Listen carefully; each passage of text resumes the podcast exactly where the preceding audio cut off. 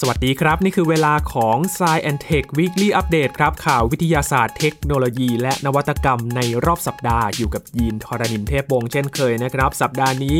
มีความคืบหน้าของภารกิจในการส่งนักบินอวกาศไปประจำการที่สถานีอวกาศนานาชาติ หรือ ISS สำหรับภารกิจครูไฟที่เป็นการแลกเปลี่ยนนักบินอวกาศ ระหว่างสหรัฐและรัสเซียด้วยนะครับเกิดขึ้นท่ามกลางความตึงเครียดของสงครามยูเครนในขณะนี้ครับ และพาไปดูที่แคลิฟอร์เนียนะครับ ใช้แผงโซลาเซลล์แก้ปัญหาภัยแล้งช่วยผลิตไฟฟ้า และมีนวัตกรรมครับรองเท้าเด็กย่อยสลายได้ เป็นมิตรกับสิ่งแวดล้อม ลดขยะเหลือทิ้ง และที่ญี่ปุ่นครับ มีการผลิตช้อนและชามไฟฟ้าที่แก้ปัญหาการกินเค็มของคนญี่ปุ่น ทั้งหมดนี้ติดตามได้ใน s c i e n Tech Weekly Update สัปดาห์นี้ครับ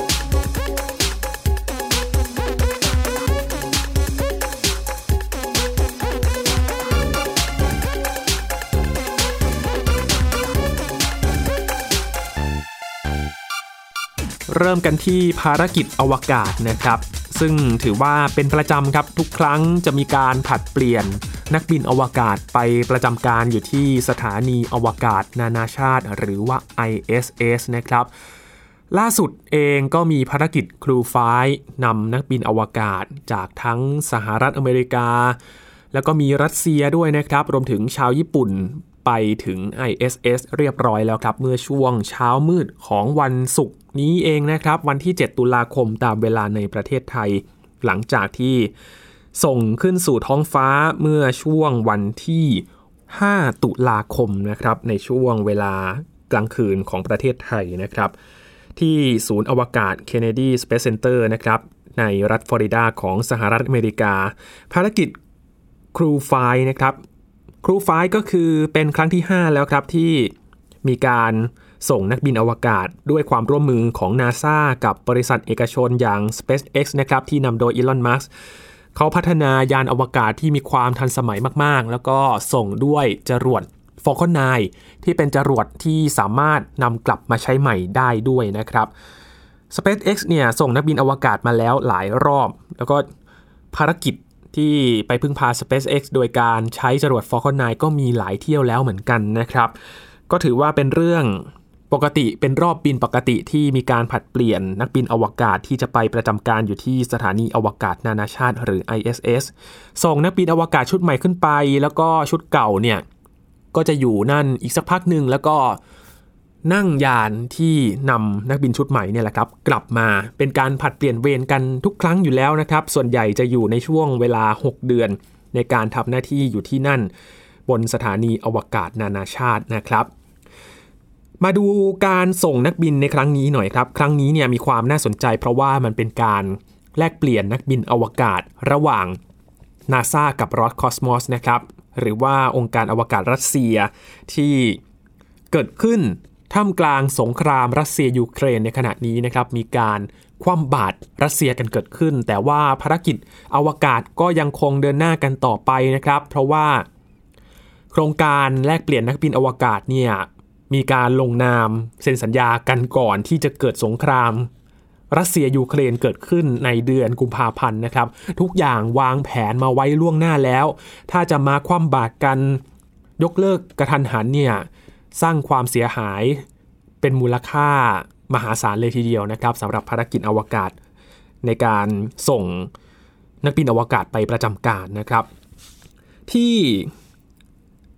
ศูนย์อวกาศเคนเนดีรัฐฟลอริดานะครับบนแหลมคานาวารัลเนี่ยจริง ๆ แล้วมันเลื่อนมาประมาณ 2-3 วันนะครับ เดิมทีเนี่ยเขากำหนดไว้วันที่ 3 ตุลาคม แต่ว่าอย่างที่เราทราบกันมี พายุเฮอริเคนเอียนขึ้นฝั่งที่รัฐฟลอริดาพอดีนะครับทำให้ก็ต้องเลื่อนภารกิจมาประมาณ 2 วัน เพื่อที่จะเช็คความพร้อมดูสภาพความเสียหายโดยรอบ เพราะว่าเส้นทางของพายุเนี่ยมันก็ผ่านที่ศูนย์อวกาศเคนเนดีพอดีนะครับ พายุเอียนเองก็ส่งผลให้ภารกิจอาร์ทิมิสในการทดสอบนะครับ นำยานโอเรออนเนี่ยไปโคจรรอบดวงจันทร์ด้วยจรวด SLS เนี่ยก็ต้องเลื่อนไปก่อนทำให้ต้องเอาจรวด SLS เนี่ยกลับไปที่อาคารประกอบ Vehicle Assembly Building ซึ่งตอนนี้ก็อยู่ในอาคารกันอยู่เลื่อนไปไม่มีกำหนดเลยนะครับ แต่ก็มีความคืบหน้าล่าสุดเหมือนกันเดี๋ยวเรามาอัปเดตกันว่าช่วงเวลาการปล่อยครั้งถัดไปเนี่ยจะเป็นช่วงวันไหนนะครับ มาดูกันที่ครูฟ้ากันก่อนครับ รอบนี้มีนักบินอวกาศ 4 คนด้วยกัน ที่น่าสนใจก็คือว่า ผู้บัญชาการภารกิจนี้นะครับเป็นหญิงชาวอเมริกันพื้นเมืองคนแรกที่ได้ขึ้นสู่สถานีอวกาศนานาชาตินะครับทางฝั่งสหรัฐเนี่ยส่งไป 2 คนนะครับจากนาซาก็คือคุณจอร์จกราซาดานะครับและอีกคนหนึ่งก็คือคุณนิโคล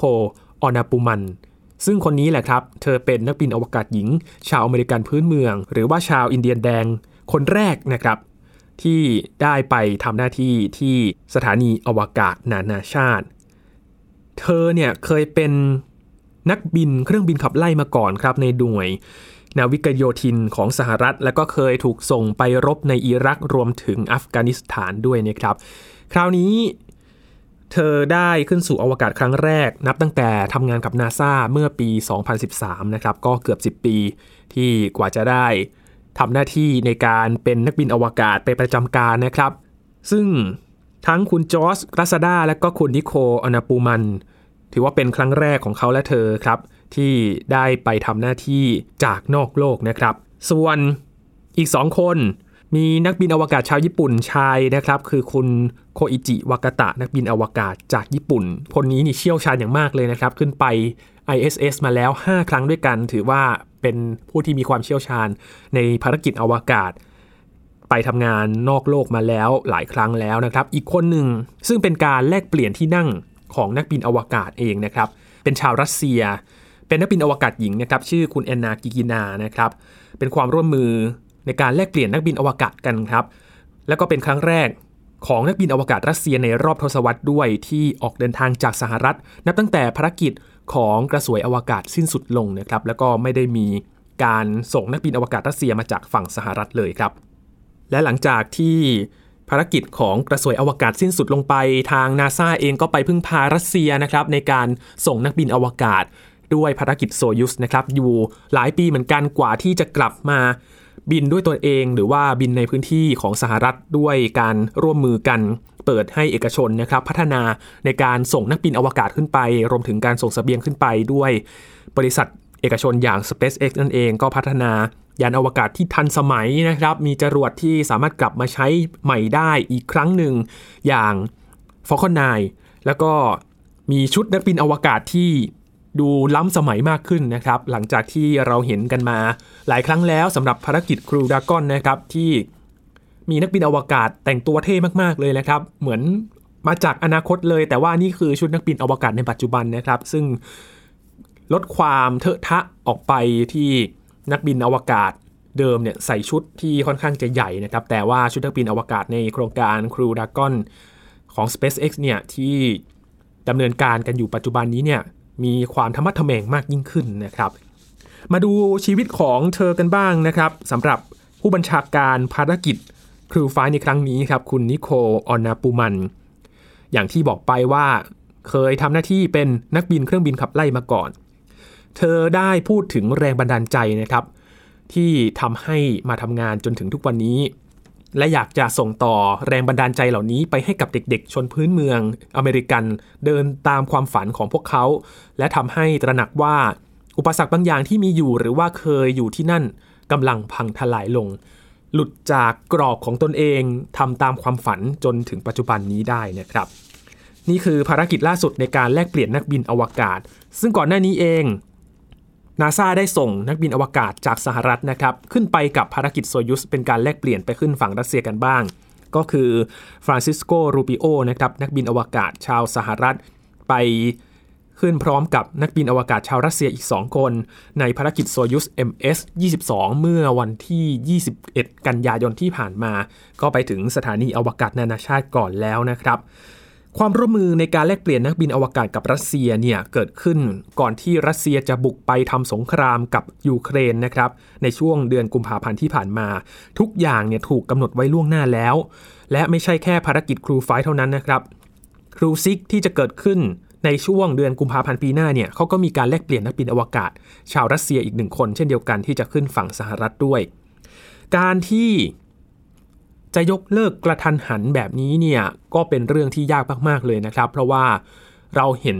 ท่าทีของชาติตะวันตกที่ไปคว่ำบาตรรัสเซียมีความร่วมมือที่เคยร่วมกันระหว่างรัสเซียกับอีซ่าหรือว่าองค์การอวกาศยุโรป ถูกตัดไปยกเลิกไปอย่างการสำรวจดาวอังคารเอง หรือว่าการที่จะไปสนับสนุนจรวดของรัสเซียนะครับในการทำภารกิจอวกาศ ถูกยกเลิกไปแล้ว แต่ภารกิจนี้ การแลกเปลี่ยนนักบินอวกาศเนี่ยมันเกิดขึ้น มีการระบุตัวนักบินอวกาศไปแล้วว่ามีใครไปบ้าง ขั้นตอนต่อจากนี้ก็คือการฝึกฝนแล้ว อย่างคริวซิกเนี่ยที่จะขึ้นในกุมภาพันธ์ปีหน้า ก็มีการฝึกนักบินอวกาศกันแล้ว เพราะว่าเขาใช้เวลาหลายเดือนเหมือนกันกว่าจะส่งขึ้นไปนะครับ เพราะฉะนั้นการแลกเปลี่ยนนักบินอวกาศในรอบนี้เนี่ยถือว่าเกิดขึ้นท่ามกลางความตึงเครียดเลยนะครับ ระหว่างชาติตะวันตกกับรัสเซียที่ ส่งกำลังทหารไปบุกในพื้นที่ยูเครนในขณะนี้ผ่านมา 200 กว่าวันแล้วนะครับ ที่รัสเซียไปบุกในพื้นที่ของยูเครน ภารกิจครูไฟเนี่ยส่งยานดราก้อนขึ้นไปบรรทุก 4 นักบินอวกาศ ก่อนที่จะไปถึง ISS เนี่ยโคจรรอบโลกอยู่ 29 ชั่วโมงด้วยกันนะครับ ก่อนที่จะมาจูนกันมาด็อกกิ้งหรือว่าไปเทียบท่า กับสถานีอวกาศนานาชาติเมื่อช่วงเช้ามืดของวันที่ 7 ตุลาคมตามเวลาในประเทศไทย พอไปถึงที่นั่น นักบินอวกาศที่ประจำการอยู่แล้วก็ให้การต้อนรับอย่างอบอุ่นเลยนะครับ เราได้เห็นคลิปวิดีโอที่นักบินอวกาศทั้ง 4 คนในคริวไฟเนี่ยค่อย ๆ ออกมาทีละคนไปถึงห้องต้อนรับ เรียกว่าห้องต้อนรับของสถานีอวกาศนานาชาติเลยนะครับ มีการถ่ายรูป มีการแสดงความยินดีนะครับ ถึงความสำเร็จในการเดินทางไปถึงแล้ว ก็เป็นภาพที่อบอุ่นทีเดียว แต่ภาพเหล่านี้แหละครับ มันจะมีขึ้นในอีกนานแค่ไหน นี่ก็เป็นเรื่องที่น่าสนใจกับการตั้งคำถาม ถึงความร่วมมือในสถานีอวกาศนานาชาติ ระหว่างนาซากับ Roscosmos นะครับ เพราะว่า ทางรัสเซียเองเขาประกาศถอนตัวออกจากโครงการสถานีอวกาศนานาชาติแล้ว คาดว่าจะเป็นในปี 2024 หรือว่าอีกประมาณ 2 ปีข้างหน้านะครับ และหันไปทำสถานีอวกาศของตนเอง ซึ่งเป็นของรัสเซียโดยเฉพาะเลย และก็จะไปจับมือกับจีน ในการสร้างความร่วมมือในการสำรวจอวกาศ ทั้งศูนย์วิจัยบนดวงจันทร์ด้วยนะครับขณะที่นาซาเอง ก็จับมือกับชาติพันธมิตรมุ่งหน้าสู่ โครงการลูน่าเกตเวย์นะครับหรือว่าสถานีอวกาศโคจรรอบดวงจันทร์ เป็นสัญญาณของก้าวใหม่เลยครับที่มีการเปลี่ยนขั้วอำนาจด้านอวกาศ จากสองมหาอำนาจนี้มีนานาชาติมาเพิ่มขึ้น การจับขั้วใหม่ ๆ ก็จะเกิดขึ้น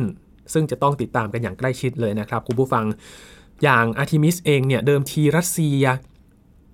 กำลังจะ มีท่าทีว่าจะร่วมในโครงการนี้ ก็อยู่ๆก็ต้องถอนตัวออกไป เป็นสัญญาณแรกตั้งแต่ช่วงเวลานั้นแล้วนะครับ พอยิ่งมีความตึงเครียดในสงครามรัสเซียยูเครนอีกท่าทีก็ดูเหมือนจะชัดเจน มากยิ่งขึ้นกับการแบ่งฝักแบ่งฝ่ายของขั้วอำนาจด้านอวกาศนะครับก็ต้องติดตามต่อไปว่าทิศทางต่อจากนี้จะเป็นอย่างไร ภาพความร่วมมือที่เคยตกลงกันแล้วมันจะเกิดขึ้นอีกหรือไม่ ซึ่งบิลเนลสันผู้อำนวยการของนาซาเขาก็บอกว่า ยังมีความหวังอยู่นะครับ แต่ว่าไม่รู้ว่ารัสเซียเนี่ยจะมีความหวังด้วยหรือเปล่า ทางองค์การอวกาศยุโรปเองก็มีท่าทีมาว่าก็ต้องเป็นไปตามมติของนานาชาตินะครับในการร่วมมือกับรัสเซีย ดูเหมือนว่าจะเป็นภาวะที่กลืนไม่เข้าคายไม่ออกเลย เพราะว่ามีเรื่องการเมืองมาเกี่ยวข้อง ซึ่งก็แยกออกจากเรื่องอวกาศไม่ได้ด้วยเช่นเดียวกันนะครับมาอัปเดตเรื่องภารกิจอาร์เทมิสกันหน่อยนะครับ หลังจากที่เดิมทีเนี่ยจะปล่อยเมื่อวันที่ 27 กันยายนที่ผ่านมา ปรากฏว่าพายุเฮอริเคนเอียน มุ่งหน้ามาทางรัฐฟลอริดา ซึ่งเป็นที่ตั้งของฐานปล่อยจรวดด้วยนะครับทำให้ต้องขนจรวดเนี่ยเคลื่อนกลับไปที่อาคารประกอบกันก่อน เพราะว่าพายุเนี่ยมันพัดมาตรงนั้นพอดี และจากภาพที่มีการติดตามสถานการณ์พายุเนี่ยโอ้โหพายุพัดในพื้นที่ตรงนั้นนะครับ ซึ่งเป็นการตัดสินใจที่ถูกต้องแล้วของนาซาในการเก็บจรวดมาก่อนนะครับ หลังจากนี้จะปล่อยอีกเมื่อไหร่ มีการเปิดเผยคาดว่านะครับเป็นกรอบเวลาคร่าวๆ ตอนนี้ช่วงตุลาคมเนี่ยน่าจะต้องมีการเช็คอุปกรณ์ที่เรียกว่าเพโลดหรือว่าสิ่งที่บรรทุกไว้ในยานโอไรออนกันก่อนนะครับ ทั้งคิวเซตที่แบตเตอรี่ ก็อ่อนลงแล้วก็ต้องกลับมาชาร์จกันใหม่ หรือว่าอุปกรณ์อื่นๆนะครับ และให้เวลาในการฟื้นฟูเรื่องของพายุเฮอริเคนเอียนกันก่อน มีกรอบเวลาคร่าวๆมาจากนาซานะครับ ซึ่งคาดว่าจะ ส่งจรวด SLS ขึ้นสู่ท้องฟ้านำยานโอไรออนแบบไร้คนขับไปโคจรรอบดวงจันทร์เนี่ยคาดว่าในช่วง 12 ถึง 27 พฤศจิกายน ปลายปีนี้นะครับ เป็นกรอบคร่าวๆ กว้างๆ ไว้ก่อน ซึ่งยังไม่ระบุวันที่ชัดเจน ก็ต้องติดตามต่อไปนะครับว่าจะตกลงว่าจะปล่อยวันไหนที่ใกล้ที่สุดกันแน่นะครับ นี่คือความคืบหน้าของโครงการ Artemis 1 ครับ ยังอยู่กันที่สหรัฐอเมริกานะครับพามาดูนวัตกรรมเพื่อสิ่งแวดล้อมกันบ้างครับ พูดถึงธรรมชาติเนี่ยเป็นสิ่งที่ควบคุมได้ยากนะครับ มนุษย์เลยต้องหาวิธีการคิดค้นพัฒนาเทคโนโลยีนวัตกรรมใหม่ๆ มาเพื่อแก้ปัญหาจากสิ่งที่เกิดขึ้นในธรรมชาติ เพื่อที่จะมาตอบโจทย์การใช้ชีวิตของผู้คนภัยแล้งถือว่าเป็นอีกเรื่องหนึ่งครับที่ส่งผลกระทบต่อความเป็นอยู่ของมนุษย์ และก็แก้ไขได้ยาก และยิ่งหลังๆมานี้ภัยแล้งรุนแรงมากยิ่งขึ้นด้วยนะครับ ที่รัฐแคลิฟอร์เนียครับเขาได้เห็นความสำคัญของปัญหานี้ ทุ่มงบประมาณกว่า 20 ล้านดอลลาร์สหรัฐ หรือว่าประมาณ 730 ล้านบาท ในการแก้ไขปัญหาด้วยโครงการ Nexus นะครับ เป็นโครงการแก้ปัญหาเชิงบูรณาการ ด้านภัยแล้ง และการผลิตไฟฟ้าจากแสงอาทิตย์ โดยติดตั้ง แผงโซลาร์เซลล์ที่มีลักษณะคล้ายกับสี่เหลี่ยมคางหมูขนาดกว้าง 33.5 เมตร ยาว 2.6 กิโลเมตรเลยครับ ติดตั้งโดยรอบพื้นที่อ่างเก็บน้ำของเขตชลประทานเทอร์ล็อก ซึ่งเป็นพื้นที่นำร่องมาก่อน เพื่อลดการระเหยของน้ำแล้วนำผลการศึกษาเนี่ยไปต่อยอดกับเขตชลประทานอื่น ๆ ในรัฐแคลิฟอร์เนียต่อไป การติดตั้งแผงโซลาร์เซลล์ของโครงการ Nexus เนี่ยเป็นความร่วมมือระหว่างทั้งภาครัฐ เอกชน แล้วก็นักวิชาการนะครับสถาบันการศึกษาต่างๆ เริ่มต้นศึกษามาตั้งแต่ปี 2021 แล้ว หากทำการติดตั้งแผงโซลาร์เซลล์ในพื้นที่รัฐแคลิฟอร์เนียที่มีความยาวกว่า 643.7 กิโลเมตรได้สำเร็จ เขาคาดว่าจะช่วยแก้ปัญหาความแห้งแล้งได้ครับ เพราะจะลดการสูญเสียน้ำได้ถึง 286 ล้านลิตรเลยทีเดียวนะครับ เพียงพอต่อการอุปโภคบริโภคในครัวเรือน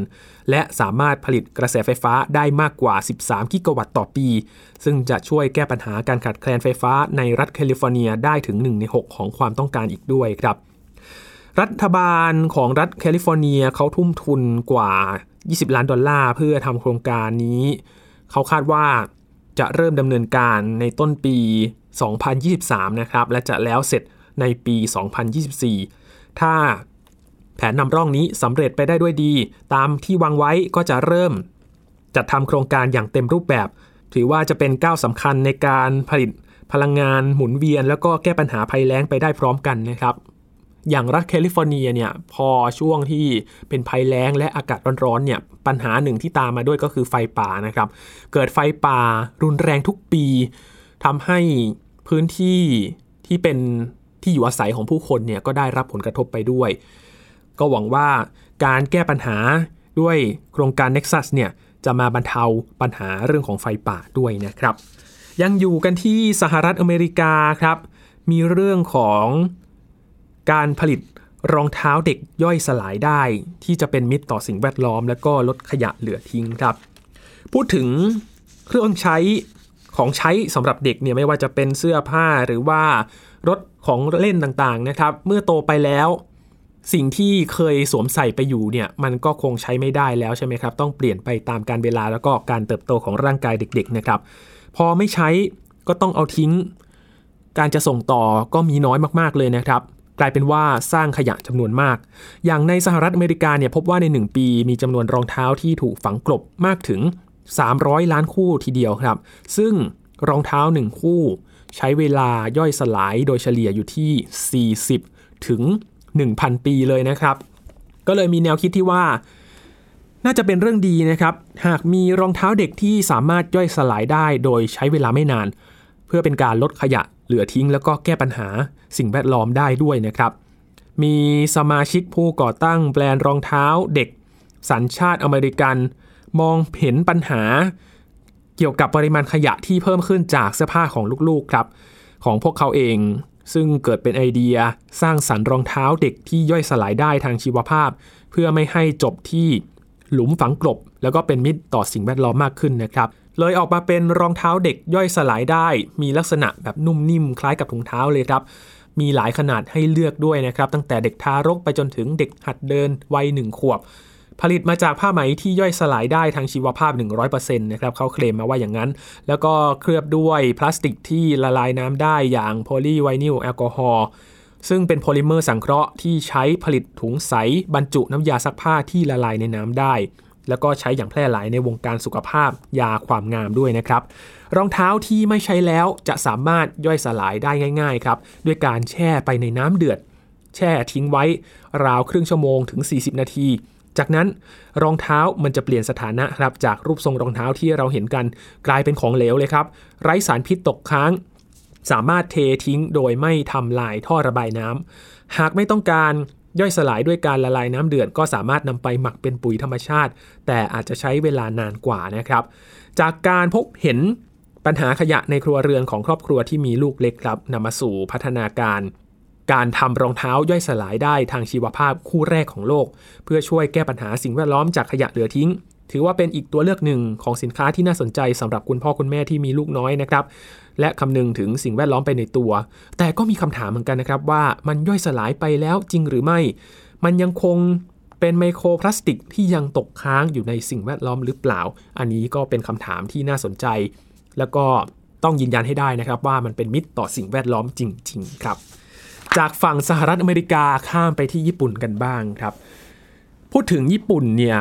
เขามีปัญหาเรื่องของการรับประทานอาหารที่มีรสชาติเค็มมาก ๆ เลยนะครับ แน่นอนว่าการกินเค็มมากเกินไปนั้นไม่ดีต่อสุขภาพแน่นอน โดยเฉพาะผู้ป่วยที่เป็นโรคไต หรือว่าเป็นความดันโลหิตสูง ควรเลี่ยงการบริโภคอาหารเค็ม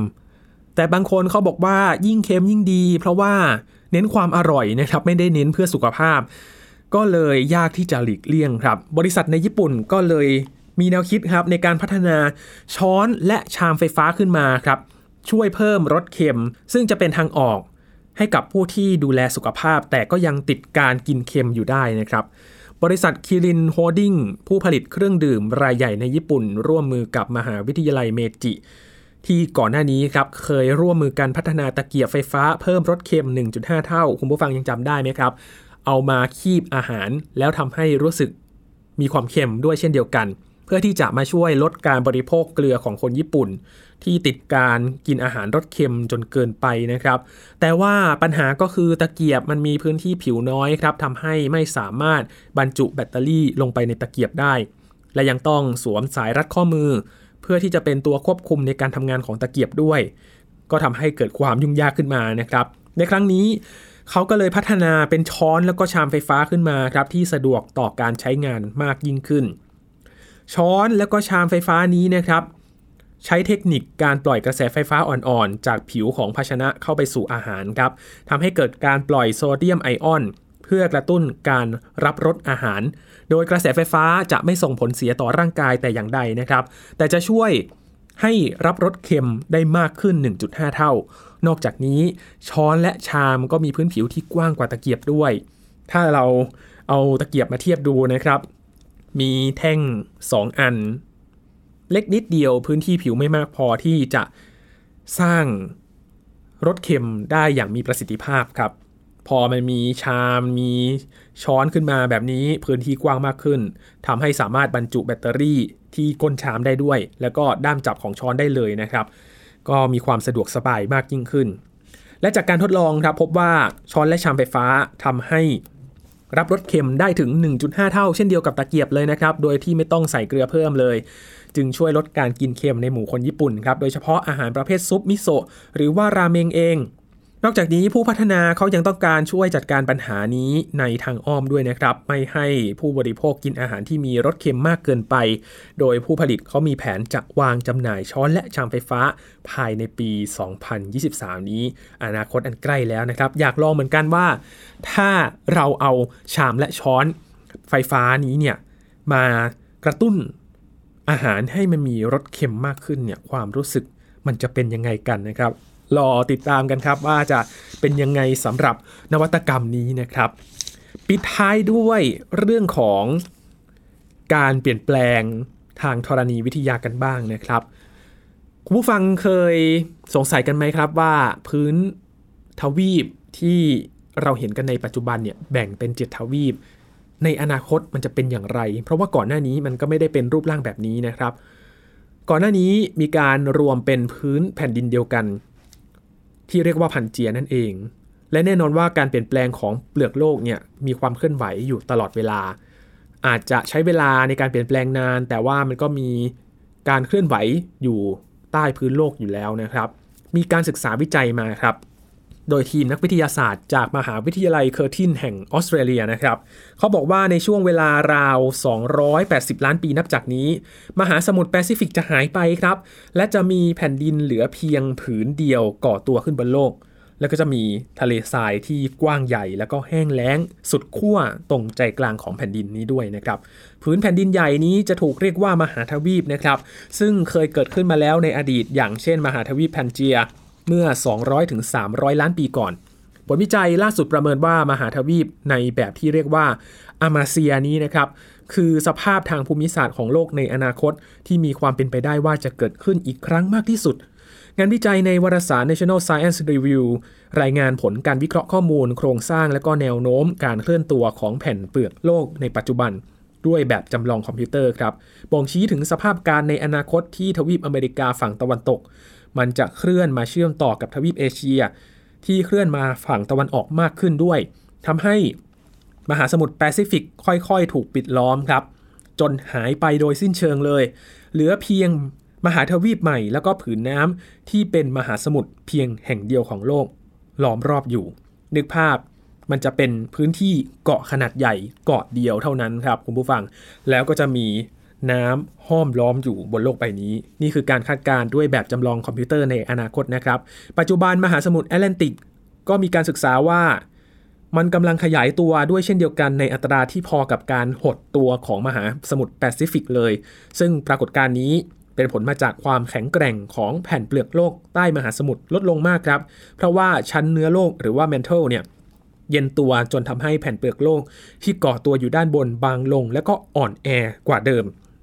ผลที่ได้ก็คือทวีปต่างๆ จะเคลื่อนเข้ามารวมตัวกัน ในลักษณะที่เรียกว่ามหาทวีปอามาเซีย โดยแต่ละทวีปในปัจจุบันก็จะเคลื่อนตัวขึ้นไปทางเหนือมากขึ้นนะครับ อย่างเช่น ทวีปออสเตรเลียก็จะเคลื่อนไปชนกับประเทศอินโดนีเซียไปรวมตัวกัน ตรงบริเวณมหาสมุทรแปซิฟิกตอนใต้ในปัจจุบัน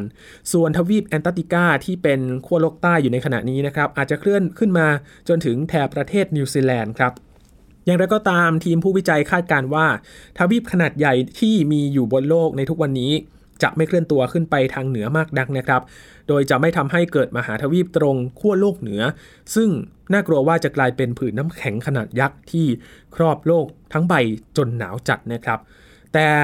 ทางศาสตราจารย์ลี่เจิ้งเซียง หัวหน้าทีมวิจัยของมหาวิทยาลัยเคอร์ตินบอกว่า ในทางกลับกันครับ ผลการศึกษานี้เขาบ่งชี้ว่า จะเกิดทะเลทรายกว้างใหญ่ขึ้น ตรงใจกลางของมหาทวีปอาเมเซียนี้ นั่นเป็นเพราะว่าระดับน้ำทะเลในอนาคตจะลดต่ำลงกว่าปัจจุบันมากครับทำให้พื้นที่ตรงใจกลางแผ่นดินใหญ่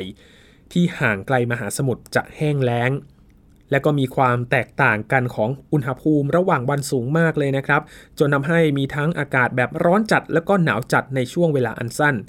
ซึ่งไม่เอื้อต่อการดำรงชีวิตของมนุษย์เท่าใดนักนะครับ นึกถึงทะเลทรายซาฮาราในปัจจุบัน ทะเลทรายโกบี ทางตอนเหนือของจีนนะครับที่มันแห้งแล้งมากๆเลย ถ้าหนาวก็หนาวจัดมากๆเลย มันจะสุดขั้วแบบนั้นนะครับ มันจะเป็นพื้นทะเลทรายที่เกิดขึ้นตรงกลางแผ่นทวีป ตามการคาดการณ์ของทีมวิจัยชุดนี้นะครับ ซึ่งมันจะเกิดขึ้นในอีก 280 ล้านปีข้างหน้านะครับ ในอนาคตโลกจะเป็นอย่างไร เราก็ไม่สามารถคาดการได้ ต้องฝากลูกฝากหลานมาดูกันนะครับว่ามันจะเป็นอย่างไรถ้าโลกยังอยู่ในสภาพที่เป็นอยู่ในปัจจุบันอยู่นะครับ ทั้งหมดนี้คือข่าวที่เรานำมาฝากกันใน Science Tech Weekly Update สัปดาห์นี้ครับ คุณผู้ฟังติดตามรายการของเรากันได้ที่ www.thaipbspodcast.com นะครับ รวมถึงพอดแคสต์ช่องทางต่างๆ ที่คุณกำลังรับฟังเราอยู่ อัปเดตเรื่องวิทยาศาสตร์ เทคโนโลยี และนวัตกรรมกับเราได้ที่นี่ทุกที่ทุกเวลากับไทย PBS Podcast นะครับ ช่วงนี้ยีนทรณินเทพวงศ์ขอบพระคุณสำหรับการติดตามรับฟังครับ ลาไปแล้วนะครับ สวัสดีครับ